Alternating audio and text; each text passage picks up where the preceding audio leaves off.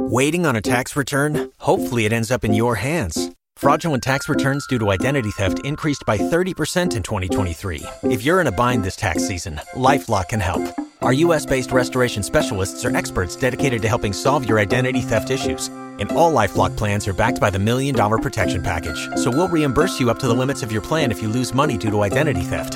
Help protect your information this tax season with LifeLock. Save up to 25% your first year at LifeLock.com slash aware. Blog Talk Radio.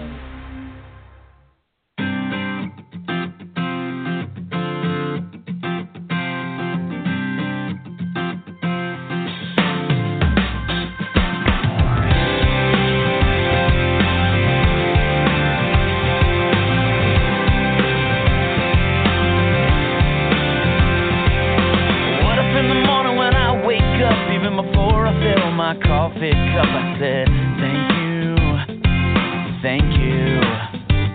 What if I looked at the day and the hours ahead, and before I moved forward, I bowed my head and said, Thank you, oh, I said, Thank you.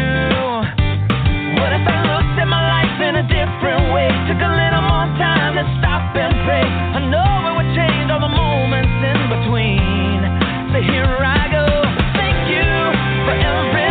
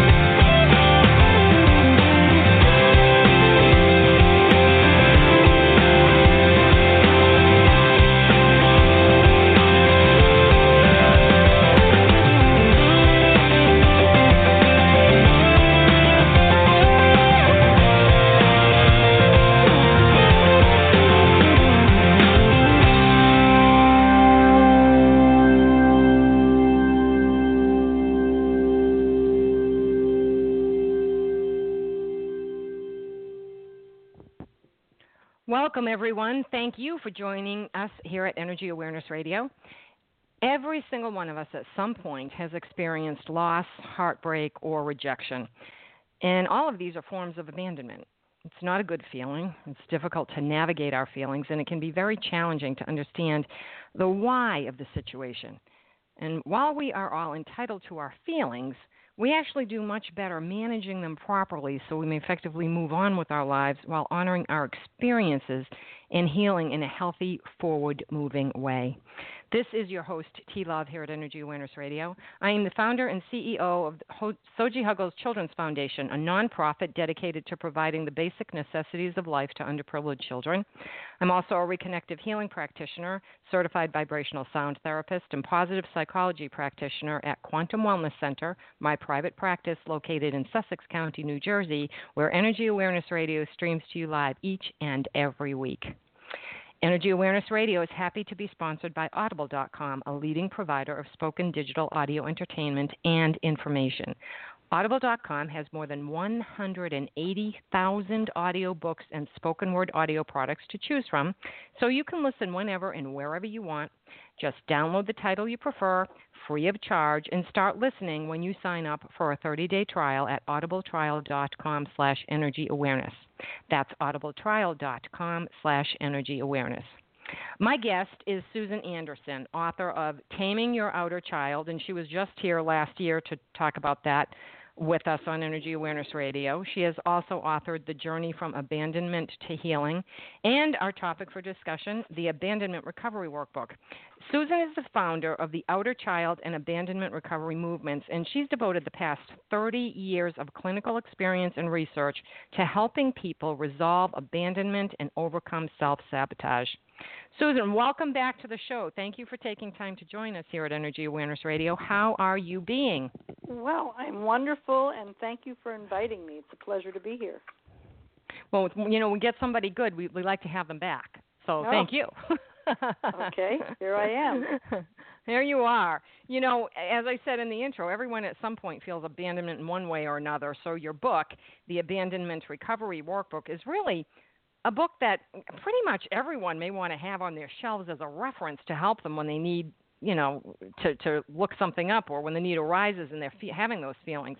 There's so much information, and it feels to me to be really a great tool in the healing process. So, you know, there's really not a whole lot of light that's shed on abandonment, and yet it seems to be a common issue. But I think that's because of the perspective that people look at with abandonment. So, why don't we start by you telling us a bit about how you came to this work to bring it to the forefront? Well, I had always, in, in my clinical work for over 20 years, um, I had always used abandonment as sort of the, the focus of, of, you know, it was sort of the lens that I used. And then suddenly I went through my own abandonment where the love of my life, my marital partner of 18 years, you know, he he up and left me for another woman and I was devastated. And it it was so powerfully painful that it occurred to me that the tools that I had been using to help my clients with all those years, even though they never complained and always thanked me for helping them, um, they th- those tools were too weak and I had to go on a journey searching for better tools so that I could help myself and by helping myself maybe help other people as well. And I already knew that psychology and self-help had nothing on they they had uh, work done on on separation um, and trauma, grief, um, heartbreak. Uh, self-help had a lot on health uh, heartbreak, but it's tended to trivialize it, the feelings. Um, through no fault of the authors, there just wasn't a framework to really talk about the kind of wound that it was. And nothing in any of the literature spoke to the center of the pain, how deep it went, how how all encompassing it was. So I had to search other disciplines, animal psychology, um, epidemiology, I mean, very remote fields to search for dots to connect. And over a period of years, and with the help of a research mentor who could decipher scientific studies, since I'm not a scientist, um, I was able to come up with some some tools that really proved to be effective. And I tried them out on myself, and in, within workshops and on others, and they were effective. So it was sort of a good news, almost a revolution for me, and so I shared it. And I got a a lot of responses, of course, from the first book and the the book Journey from Abandonment. People wrote to me and attended workshops and begged me for a workbook. And then came Outer Child, which helped people deal with self sabotage, which is the aftermath right. of abandonment. And people begged for a workbook to help with all those tools. So that's how the workbook idea got started. And you know, it's great because a lot of times eh, well when you write from experience you know you really can put your heart and soul into it because you know what you've been through and it does help other people so from everything horrible that happens to us there is something good that comes out of it so thankfully you know you found a way to do that by sharing your experience and your wisdom with with everything that had occurred with you Yes, and that's also what everybody else needs to do because when you go through a humbling experience of abandonment, whether it's um, that you you're, that you that the love of your life has left you, or you might have been fired from a job, or you might feel profoundly rejected because a friend forgot your birthday, or you just feel the childhood issues of abandonment kind of impinging in your life and eroding, you know, your peace of mind and making you a little more insecure than you'd like to be. Well, regardless of your abandonment scenario, it is so beneficial to share it, to not keep it under under wraps, but to actually share it with other people because the sharing of it helps everybody since it is a universal issue really. We all have it and it's wonderfully intimate when we can share it with other people. And and I'll agree with you on that and, and go a step further and say, you know, a lot of people when you say abandonment, they'll say, "Oh, well, I was never abandoned," because they're thinking of the baby on the doorstep. You know, they're thinking of the father who just left. like in your book uh, or in your workbook when you wrote about the the uh, little girl and the dad going into the woods and he just left her. He just left yes, her there. Yes. That was abandonment. But right. you know, that's not you took every you encompassed it all. There are so many different forms of ab- abandonment, and I liked that because you can look each one of us can look at our relationships that we have with people now and say oh okay i understand why i'm feeling the way i am about this person because i'm feeling abandoned or i understand why they're doing what they're doing because they are feeling abandoned i mean yes. you know it's sometimes when when people are uh you know uh, they'll say well i i need somebody if you're going to be a friend to me you have to call me at least once a week. Okay right. you know some of us don't have that kind of time so they feel abandoned if you don't call them once a week but other people you can call them once a year and pick up where you started you know where you left off and there's no abandonment issue because everybody gets life happens and now we're happy we're connecting. So abandonment is really different for everyone and you must have found that to be true with all of the work that you do and in your own research it is so true, and you can have abandonment issues and have never really had much so-called abandonment in childhood. You know, people who've had, if your parents are alcoholic, well, then you've had abandonment because they were there physically but not emotionally in, in, at certain times. Um, if you've gone through a divorce or things of that sort. Those are those are abandonment experiences. If you went through an ugly duckling phase of childhood or you had learning disabilities you know you went through a trauma that that created feelings of diminishment among your peers or within your family. Okay so those are abandonment scenarios. But people who had idyllic childhoods or seemingly um, can have very powerful abandonment feelings because we all had birth. We all had birth trauma. We all experience separation trauma. No matter who we are, at some point we were one minute inside a womb where every all of our needs were being taken care of, and the next minute we were in this cold, bright lit room, you know, suddenly by ourselves, ah, you know, with with no comfort. Mm-hmm. But then we were gathered into someone's arms and swaddled in warm clothing and then we were fed, and then we were laid back in a crib where we were once again alone, and eventually grew tired, uh, or grew cold and and hungry, and scared, and then we cried out, and then once again we were picked up and yet again put back in the crib, and this connection disconnection separation and disconnection that phenomenon lives with us. So even if we didn't have an abandonment history, but we had, let's say, uh, go through a, a, a breakup in adulthood with someone who we really attached to, someone we really wanted to be with, and we feel rejected. Ooh, that fear that can bring us to our knees. So Mm-hmm. even Mm-hmm. people who never realized that they were vulnerable in this way suddenly realize, ooh, I do have primal abandonment. This stuff hurts so, and the wound is cumulative. So, the one who feels hurt because, uh, let's say, you don't call every week, she may have accumulated that wound not from one missed phone call, but from a couple of other friends who became neglectful, or parents who had been neglectful, or you know some other pre pre experience that accumulated and made her vulnerable to that particular thing. Someone else may have not had that particular kind of area of sensitivity. They're they have enough friends, they don't know what to do with all their friends. They can't keep up with their friends. You know, they don't they have other issues. We all have such a unique set of emotional markings on our wound. And we're all so unique, which calls for us to really listen to each other and learn to, how to be sensitive to each other. You know, it's funny because you mentioned friends, and you know, with Facebook, you know, everybody does Facebook, and oh. and people will say, "Oh, I have a hundred thousand friends," and I'm like, "No, you don't. you, know, you, you have a hundred thousand people who may be following you or liking you. Or I don't do my own Facebook page because I can't stand it. So for my foundation, I actually have somebody do it for me, and I don't have a personal page that I know of. They said, "Yes, you do, but you don't use it because you had to have one for that." And I'm like, "Whatever. I just can't take it." like, yes. You know, when you know, you, you have 40,000 friends. It's like, seriously, you really don't, okay? Just know that you don't and move on because yes. they're not going to be there for you. no, they're they're not they're, they're not friends in the true sense. But there is so much abandonment, abandonment on Facebook. Yeah, yeah.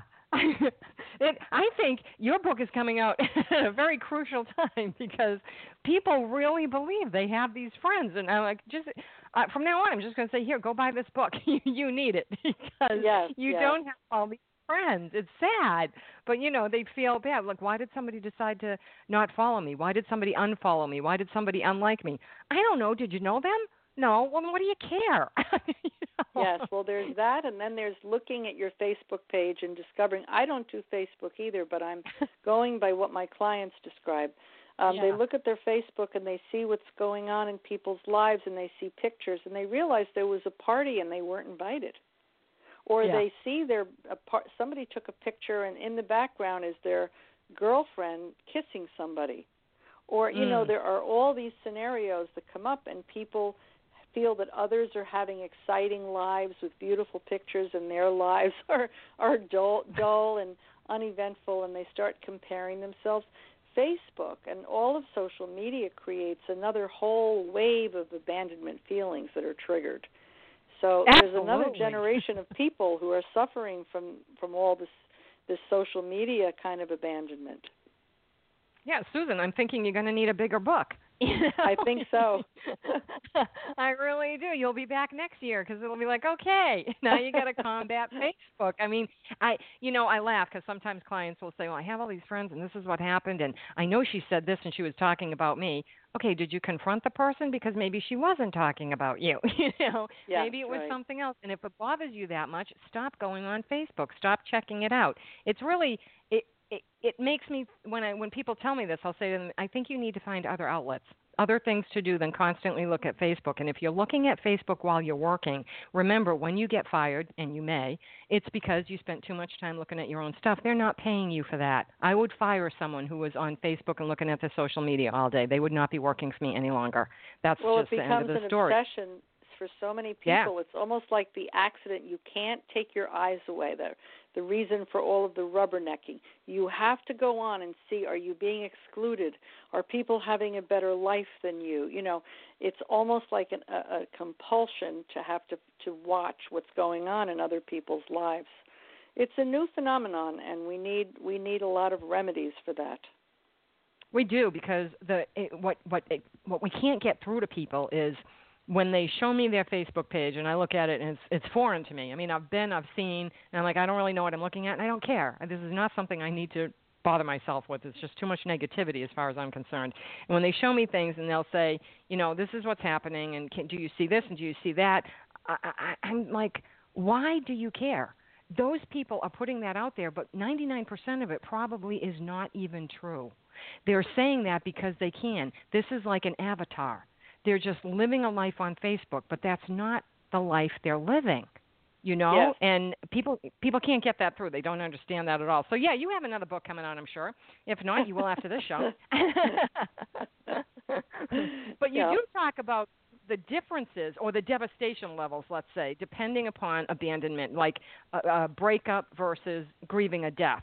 Both of those are abandonment issues, and yet the levels are drastically different depending upon the person. Would Would yeah. you agree with that? that well, comparison? yes, because the the two, for instance, br- grieving a death and being abandoned by someone you love, um, both involve loss. So the grief process of abandonment is overlaps a lot with the grief process that goes when someone dies. It's it's very similar. Loss is loss, but then with abandonment, you feel rejected and that rejection complicates the grief and it's what causes the self-esteem to go into crisis where you start to think you you're, you're not worthy that you're not attachment worthy that you're not enough you're not special enough that it's your fault that you can't hold on to someone's love that you're a failure you can't keep a relationship going. Those awful feelings that damage the self and they're universal we all have those if we feel abandoned um, those awful feelings differentiate the grief of abandonment from grief over death. Now, if the death was a suicide and the person chose to leave that way, or if there were terrible unresolved conflicts within the relationship, such as, let's say, the husband found out that his wife was cheating on him just before she died, and he has grief over losing her, but also abandonment on top of it. When abandonment is really triggered during the grief process with over death, there is a much more complicated grief process and it's prolonged. A lot of issues have to be resolved. Abandonment grief is is nitty gritty stuff. It takes a lot to work your way through it without being damaged by it. You know, the goal of abandonment recovery is to benefit from the experience rather than be diminished by it. And there's step by step way of doing that. It's over it's an overwhelming experience, but there's a path, there's a step by step way of doing it and the workbook was written to make it as easy for people to follow the paths as possible and you know and it does everything in here is easy to read. It's easy to read simple to understand. So it's not something that's uh, academic and over anybody's head. They can actually go through this and do this rather easily. I am going to ask a question. That's a little off topic because i want to see your take on it. But when we talk about uh, people experiencing grief due to the loss of a loved one okay that that is abandonment. And sometimes sometimes it can be a little different because you will hear people especially let's say uh, a married couple, all right, and the husband is, you know, a street angel and a house devil, and the wife knows it, and she's not happy in the marriage, and then the husband passes away, and now that husband becomes a saint. Yeah. And what is up with that? Well, when we lo- when we lose someone we love, the part of them that we took for granted suddenly boomerangs and hits us really hard in the back of the head. It's the background object. We didn't realize to what extent that person had provided some kind of homeostasis. We didn't mm-hmm. realize mm-hmm. that at least that person was someone who could if we had to go to the hospital, they would pick us up from the hospital. If we got a lot of groceries, they would be the one to maybe help us carry the groceries in. That if we had to move, they would at least, you know, share, or at least we could t- complain to them about the hassle of having to move. So the the person, even if there's a tremendous unhappiness in the marriage, and there often is, at the very mm-hmm. least served as a background object. And when that person dies, all of a sudden, the needs that that person was meeting um, suddenly well up, and you begin to put that person on a pedestal. Oh, my precious! You start to fall in love with them all over again. You start to recognize worth that they had that you hadn't seen in years. But you don't step back and say i hated the guy yesterday but now i now because he's dead i love him. You don't that isn't um conscious. You just feel so bereft and you miss him so much because he had done things you hadn't even realized but but it feels as if you've always felt this way. And so you idealize the person you pedestalize them and you know it's it's a very natural part of the process that you put the person on a pedestal because it's in a way, it's nature's way of allowing you not to completely lose that person. So you get to incorporate their good parts. 10 years later, or five years later, or two years later, after they've died, you're able to be more objective and say, you know, this wasn't right and that wasn't right and he didn't do this and he was he was faulty about this. But I appreciate these little pieces, even though the rest of it was pretty difficult. You begin to sort it out and see, you know, be, go back to a more objective picture. But that that idealization process allows you to incorporate the person so that you don't feel death touching you so closely on the shoulder. You it kind of insulates you from the full extent of it. Um, Whereas with abandonment, you also put the person on a pedestal. The fact that they left you makes them even more special. They've bested you. They've proven themselves to be superior because they dismissed you and threw you to the side of the road like you were trash. So they suddenly become big, huge figures that you make you think they're so special. And your job isn't to idealize these people. You don't want to pedestalize them. They are, but you want to take them off their pedestal. You know, see them realistically, de-pedestalize them. That's the job of the person who's been rather than widowed or you know or left by death the person who's been rejected dumped you know betrayed has to take that person off the pedestal that makes sense, and that you know because a lot of times when that happens, it's it can drive you crazy as the listener. You know. Oh yeah. Here, because especially if you know the person and you think all they did was talk badly about you, all they did was treat you miserably. They never helped you. You had to call other people to help you with everything. And you're not saying this. You're just thinking it in that bubble beside your head. At least I have one that I walk around with all the time. And yeah. you know, you're thinking, why are they now all of a sudden this person is a saint? Oh my yeah. God! And I think I, I think it also has something to do with um, kind of getting rid of guilt because they feel bad because of the way they felt when the person was alive, and now they can't ever make amends. Yes, you know? that's very true. Yep. Yeah, mm-hmm. yeah. That's a big okay, factor. so back. It, yeah, I think it is. So I just wanted to get your take on that because I felt like is that really abandonment or is it you know is there more to it than that? And so that was a, a good answer, and thank you for taking that off topic and, and handling it. Um, I, I like the five stages of abandonment that, that you offer through your swirl, S W I R L. Do you want to go into that? Do you want to talk talk about that for a bit? Well, yes, the, the stages are shattering, withdrawal, internalizing rage, and lifting. And they, they spell swirl, which is how the process is. You go through an abandonment experience, you know, and you swirl through these phases. You swirl through them within an hour, within a week, within a month, within a year, cycles within cycles.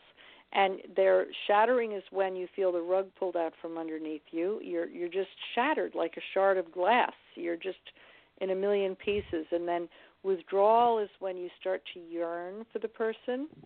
You start to pine for them. It's painful. You're you're craving something that isn't there. You need a love fix and you can't get it. It's it, it's the body's opiate system that are endogenous, the endorphins, the endogenous opiates that we have, um, are now you're in withdrawal from those, and you have flu-like symptoms. You can't eat, you can't sleep, you have you're strung out, you have the you know you're you're, you're jumpy, you're restless.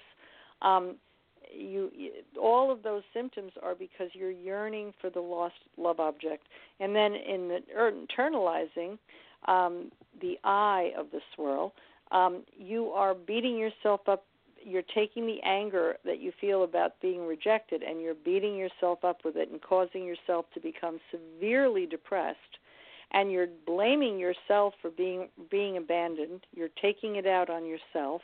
I must be an idiot. I'm not smart enough. I'm not oh i'm not successful enough. I'm not beautiful enough. You know all the things that we do to to doubt our worth. And so during that internalizing process we're taking a beating from ourselves. But then during the rage stage which is the next to the last phase you you are enraged at the situation you're enraged at your friends for saying things like, just let go and move forward, when in fact it's so hard mm. to do that. If only Right. you could move, let go, and move forward. You just can't because the process is so overwhelming. You're swirling through it. You, you're not in control of what you're feeling. It's just so painful. So you're enraged with your friends and the situation, and if you have, you know, the the the, the courage, you are even enraged at the abandoner. Now, a lot of abandonment survivors, especially if they w- went through childhood abandonment, also are so bereft of love at that point, they're afraid to express their anger toward the abandoner because they don't want to lose another drop of love. You know, they're hungry, desperate for a crumb from their ex lover.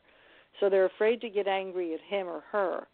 So they take it out on themselves or on their friends. But then after the rage stage it comes lifting.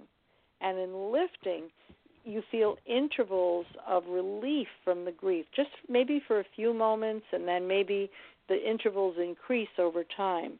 But when you go through lifting, you have to use the program to know what to do with the feelings because you don't want to let the feelings you don't want to lift above the feelings. You don't want to leave those feelings buried under the calluses of your heart wound.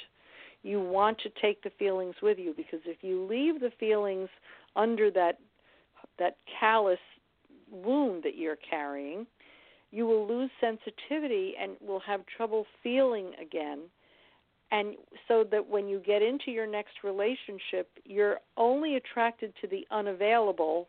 I call that abandoholism. Because the only emotion you're dying to feel something but the only emotions you can feel are rejection emotional deprivation insecurity.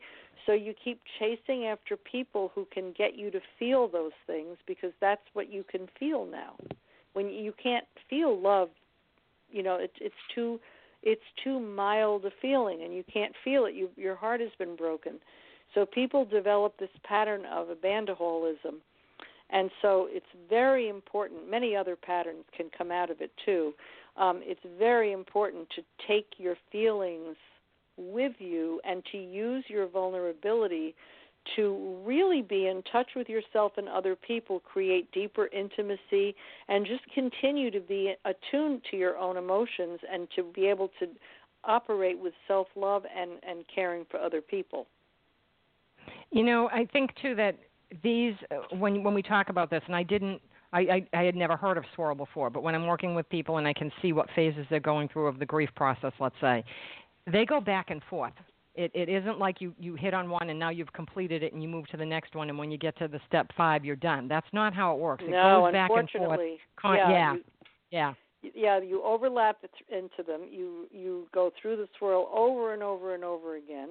And some people are more stuck in the internalizing phase where they're they're hating themselves and feeling low about themselves and some people get stuck in the rage phase where they're they have an agitated depression and they're lashing out all over. Some people get stuck in the second phase withdrawal where they're just constantly emotionally hungry and they're stuffing it with you know shopping uh drugs alcohol food. You know they're just overindulging because they're so emotionally hungry they're sleeping all the time because they're just in need. They're yearning. So people get stuck in different phases of this process. So when you swirl it isn't like you go through each phase and then you go to the next and then you go to the next. It depends on your history and your personality and your temperament but you swirl through them and and it's pretty bumpy and you can get pretty well stuck in a couple of those stages. It's true, and and when I read this, I was laughing because I've been through this just this year, and I had somebody say, "How did you get over it so fast?" And I said, "You just when you go through a lot of different things, you know how to handle things a little bit differently. It doesn't mean I'm done. It's just mean it means that I got to a point where I said, you know what, I need the distraction to move on with my life, and I'm going to do that and handle that, and just move on with that." While realizing that I understand where the other person was coming from and I can feel compassion for that person, but it has absolutely nothing to do with me at this point. And they kind of didn't understand that. And in my head, I get it, and that's really the only place it counts because it's the person going through it that has to understand it and and feel what they feel. Um, so I think history does have a lot to do with how you well, what handle you're saying different is things. very important. Uh, I hope everybody got to hear what you just said because the, what people need so much is hope at a time of complete hopelessness.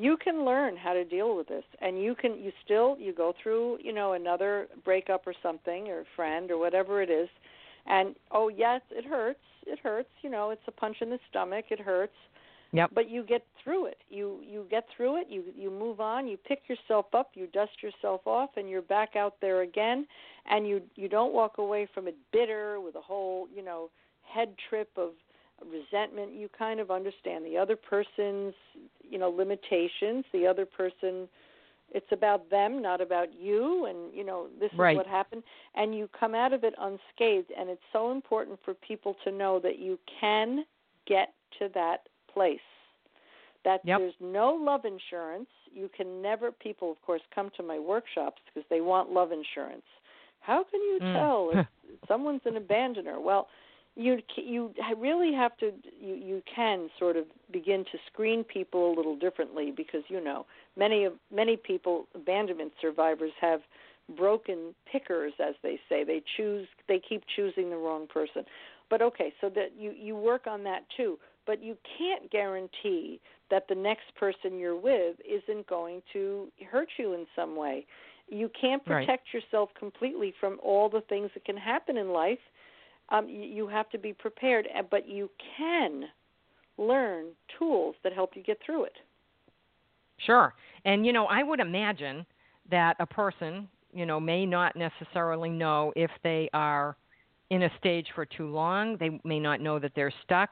They probably are not aware aware where they are. I mean, you know, forest for the trees and all. So when someone tells them or they figure it out on their own that they are stuck, you have many tools that they can use to get them to go to the next step. Yeah, you know, people do get stuck. I would say the two of the most popular ones um, are people who can't let go of their ex. They just can't let go. They're in a relationship. Yeah. That's a They, big they one. might the guy still might call them for a booty call once in a while, and then they Yep. they they they they are weak and they give into it, and then they have an emotional hangover for the next month. You know, I mean they they really really uh, can't let go, and they have such a hard time. That's a huge area of stuckness that millions of people are in, not being able to get over someone. And then the other one is not being able to get out of your patterns of self sabotage, not being able Mm. to to co- stop procrastinating and stop avoiding things, or not being able to stop, you know, chasing the unavailable, um, not not stop. Uh, losing interest the minute the person that you're pursuing finally does become available stop you know fickling and ch- losing interest. These patterns people get so stuck in these patterns and they this is what drives them to read the books and come to the workshops and discuss it in a group. And for all those people it is hard to overcome those patterns and to let go of someone that you're still in love with etc those are challenges. There's no two ways about it. There's no magic pill but there are ways of getting past it there are things you can do there are some insights some dots you need to connect and then there are some exercises that actually strengthen the muscle of the adult mind that help you get past it. And then there are doing, you know, baby steps and actions that you can institute that will actually get you out of it. And and I'm going to say this because it happens a lot in my practice when people come in and I give them tools and then they come back a week later or two weeks later and they'll say, Well, I, I wasn't doing it consistently. Then you're not doing it. If you're not compliant, you're not going to get better. You know, no matter whether it's conventional medicine, holistic medicine, cognitive behavioral work, whatever it is, if you are not taking the tools and utilizing them, then you're probably not ready to do whatever it is and get past whatever it is. You're just too depressed to do it. You know, if you really want to work through it and do it, you will accomplish and get through what you need to get through. But if you're not going to give it the time, devote the time to it, it's not going to happen. And I, Yeah, I think I mean, sometimes there's a the, lot of resistance to change. yeah, A change yeah. is very difficult for some people more than others. What annoys me as a therapist is that sometimes I give advice to a client who goes scampering off to just do exactly what I said. And this is the same thing that I, in my life, struggled with for years trying to do and just had such a hard time. when I was in in high school, junior high, um, there was a, a place we used to go swimming and had a huge high diving board, and these friends of mine would dive off this diving board into this like little lake, you know, and they would do this, mm-hmm. and I would go to the I could dive, but I would go to the end of this diving board and would not be able to take the dive. I mean, physically couldn't life gun at my head wouldn't have been able to make me do it. I would wind mm-hmm. up doing a belly flop or you know or jumping into the water and ugh, I just couldn't do it. And so when it comes to taking certain initiatives, people find themselves on the precipice of fear over changing mm-hmm. a behavior, doing something. And it's so very uh, humbling for them when they realize that others can do it. Why can't I? Well, how come it's so hard for me? And yes, we we we have tools that are so helpful, and it is so frustrating to see people not utilize the tools. But the tools yeah. are effective, and the workbook is designed to make the tools so incremental, baby step you know, they're so mm-hmm. broken down into, well, doing this whole thing might be difficult, but how about breaking it down into 20 steps? How about doing just that, and then just that, and then just that, and little by little, um, working your way toward really making a leap in life. But as you know, those leaps are possible. When we finally yeah. do it, we can do it. It's amazing. And we can make you get changes. good at it you can get good yeah. at it because once you've done it, you realize, wait, this does work. And then the next yeah. time, it really is easier to implement. And people yeah. won't believe that either. And I tell them, if you try it once, it will be, you know, just like anything else. The first time you do it is hard, but you realize, oh, I did it. You can do it again. And then when you get good at it, and you know, you don't really want to get good at this because you don't want this to happen to you so much that you're an expert, you know. But no, you, you do want to be able to handle the things. And interestingly enough, while while people want to heal from the loss of the abandonment, go through the grief process or whatever, there are biological reasons why it takes so long to do so. Yes, there are. Yes, because you know, as I said, the the birth trauma is in there, and that's conditioned the brain to have a very strong reaction um, when you know when you go through a loss. And it also it's an intrusive anxiety that interferes with relationships. It causes self sabotage so a typical scenario i'm telling you millions of people have this is that uh you know you you try to get into a relationship you start to like someone and the minute you like them you know you you're attracted uh you get anxious and so you, mm-hmm. you go, you're okay on the first date, but now you liked him or her a lot, you know. And then so the second date, you're a little bit more nervous, and you don't want to be. You want to be uninhibited, and you want to be confident, and you want to be sexy and free, and you know. But you're inhibited and and worried and then your phone doesn't ring after the second date and your heart sinks because you think that they're never calling. And then you wait all day and the next day and then the phone finally rings and you're so glad because they're finally calling.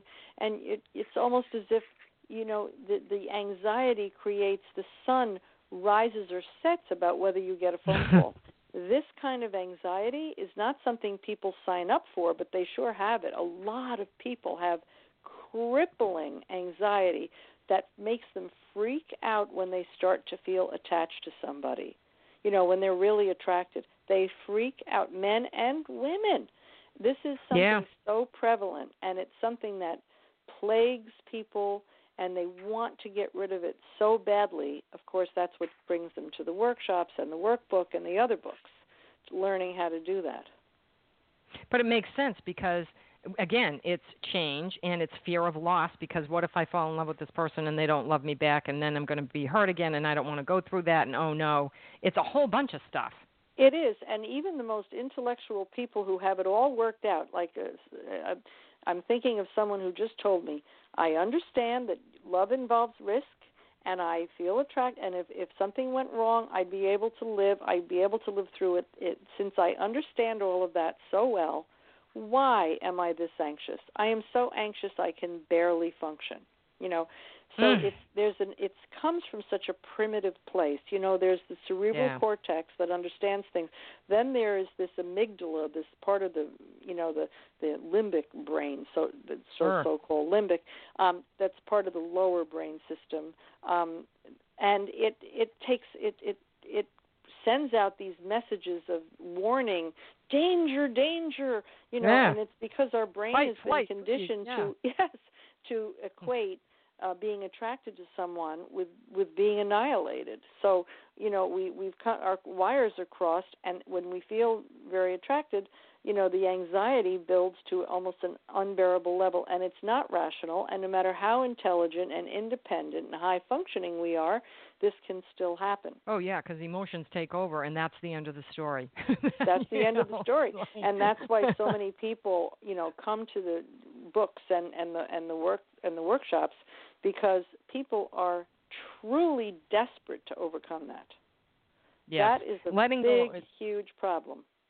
Yeah, and letting go is, is such a difficult thing, and it's uh, there's so many different tools to use for that. But when I was reading through your book, I was like, there, there's a good, this is a good way to go through it methodically. You know, just go Yes. from page one and work your way through it, and Yes. know that you might have to go back to chapter two. You might have to go, you know, you might have to look at different things a few times, maybe more than three, maybe five. Maybe the Yes. process takes a while, but you will get through it, and you will get to the other side and be better for it. Yeah, That's you can key. flip your way through the book too. You can start at the end and go Yep. in the middle and then hop back and forth and then at some point many people choose to just go through it, you know, from beginning to end again. Um, because th- there is a sort of a progression, but it also it's designed to be sort of at the ready, a handy a handy uh, like almost a a reference guide that you could look up Mhm. what you're going through and and kind of do an exercise for that. Yeah, that's what I said at the beginning. It really is a book that you need to have on a shelf near you if things are, if you're dealing with people, even in an office situation. I mean, if you're dealing with people, you know, just go through the exercise. You will feel a whole lot better because of it. Oh, now, very much in an office situation because the workplace is a tremendous place of abandonment being triggered and self sabotage.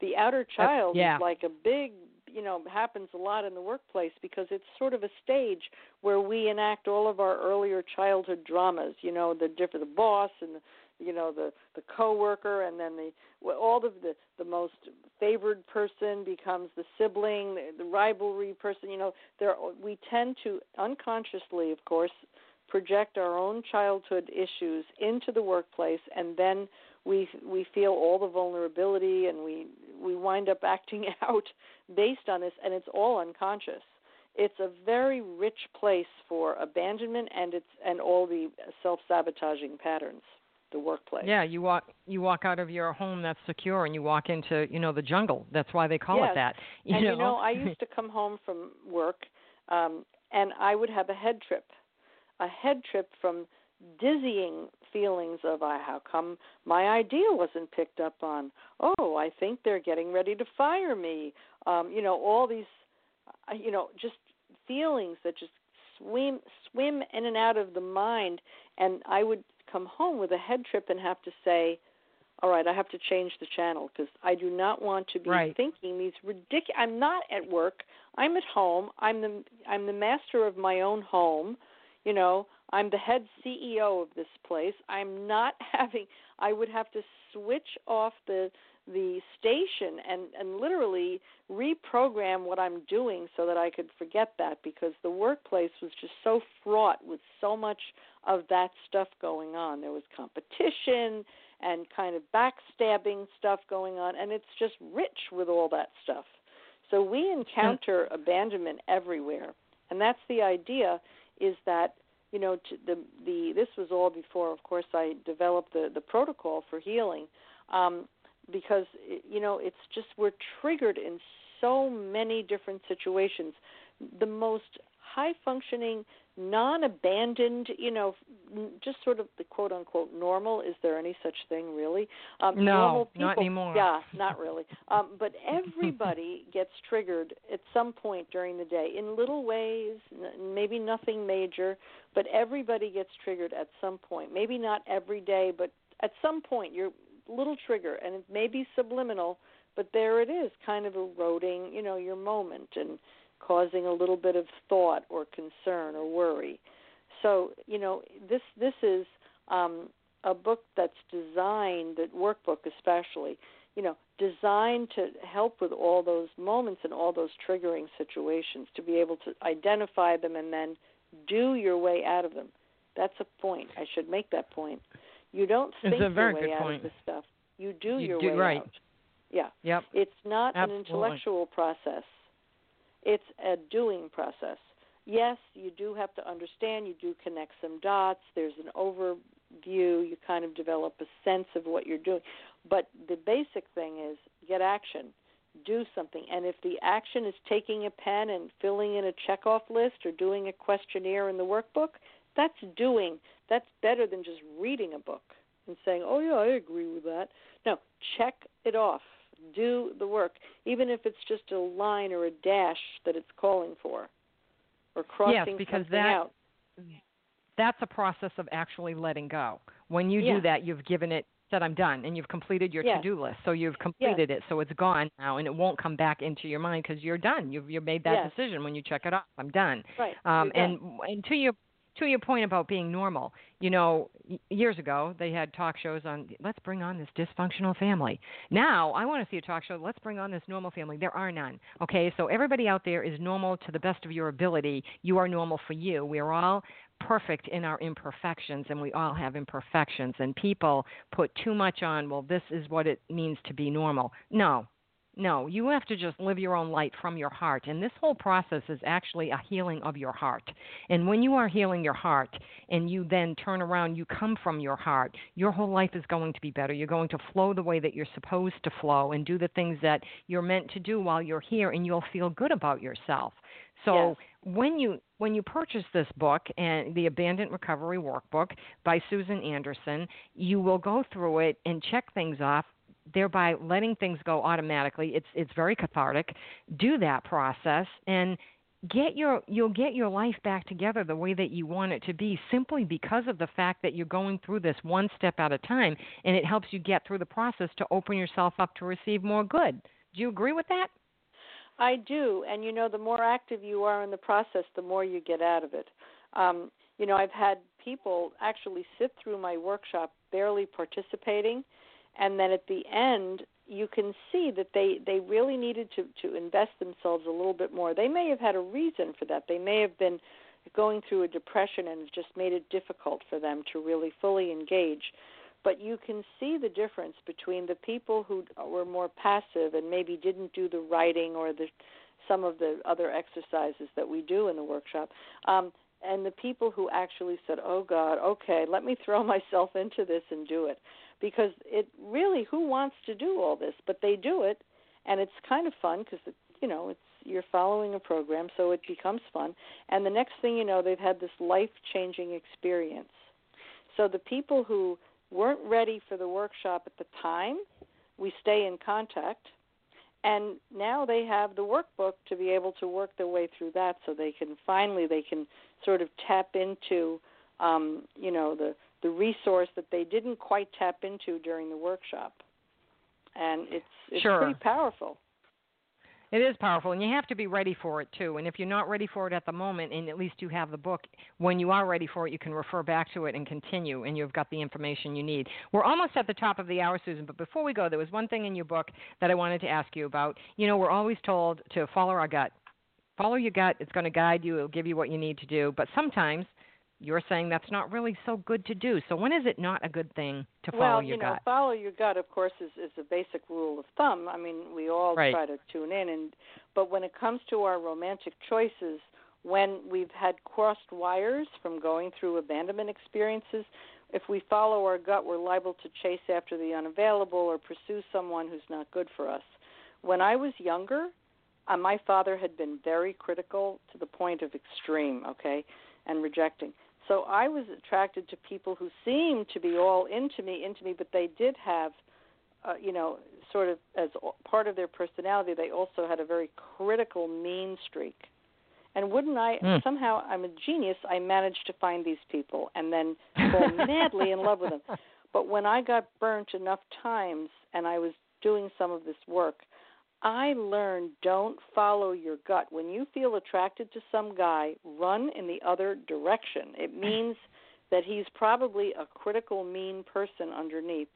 And I really trained myself to fall in love with the most, the kindest, most gentle, caring, non abandoning, non critical, supportive person in the world.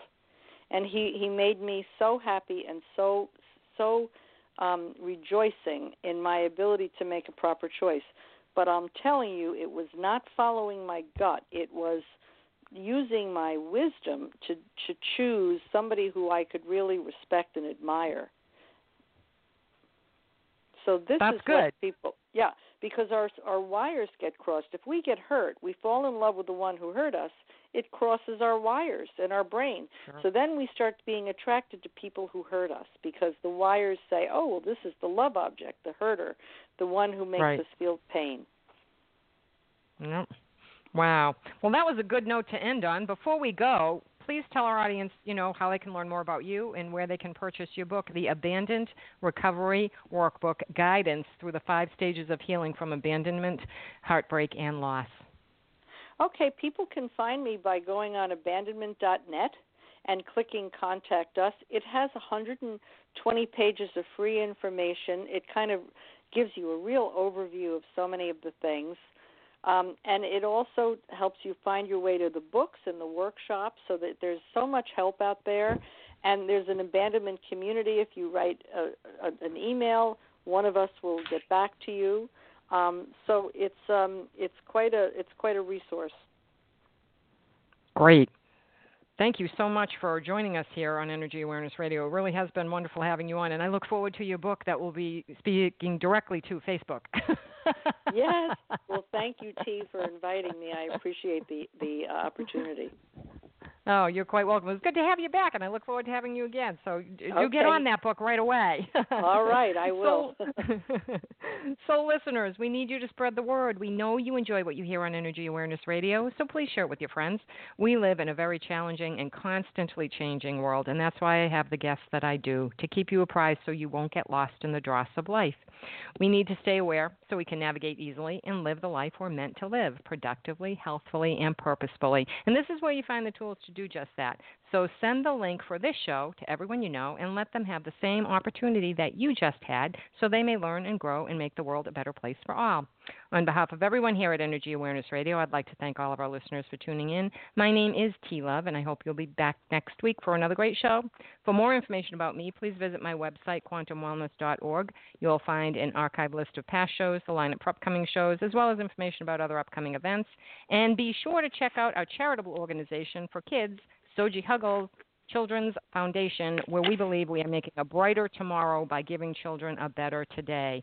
Don't forget to follow me on Twitter at NRG Aware Radio. That's at NRG Aware Radio. I am your host, T Love, here at Energy Awareness Radio, intending you and yours a most wonderful week. Remember, living from your heart is quite easy. You need only give thanks to do so. Take care and stay well.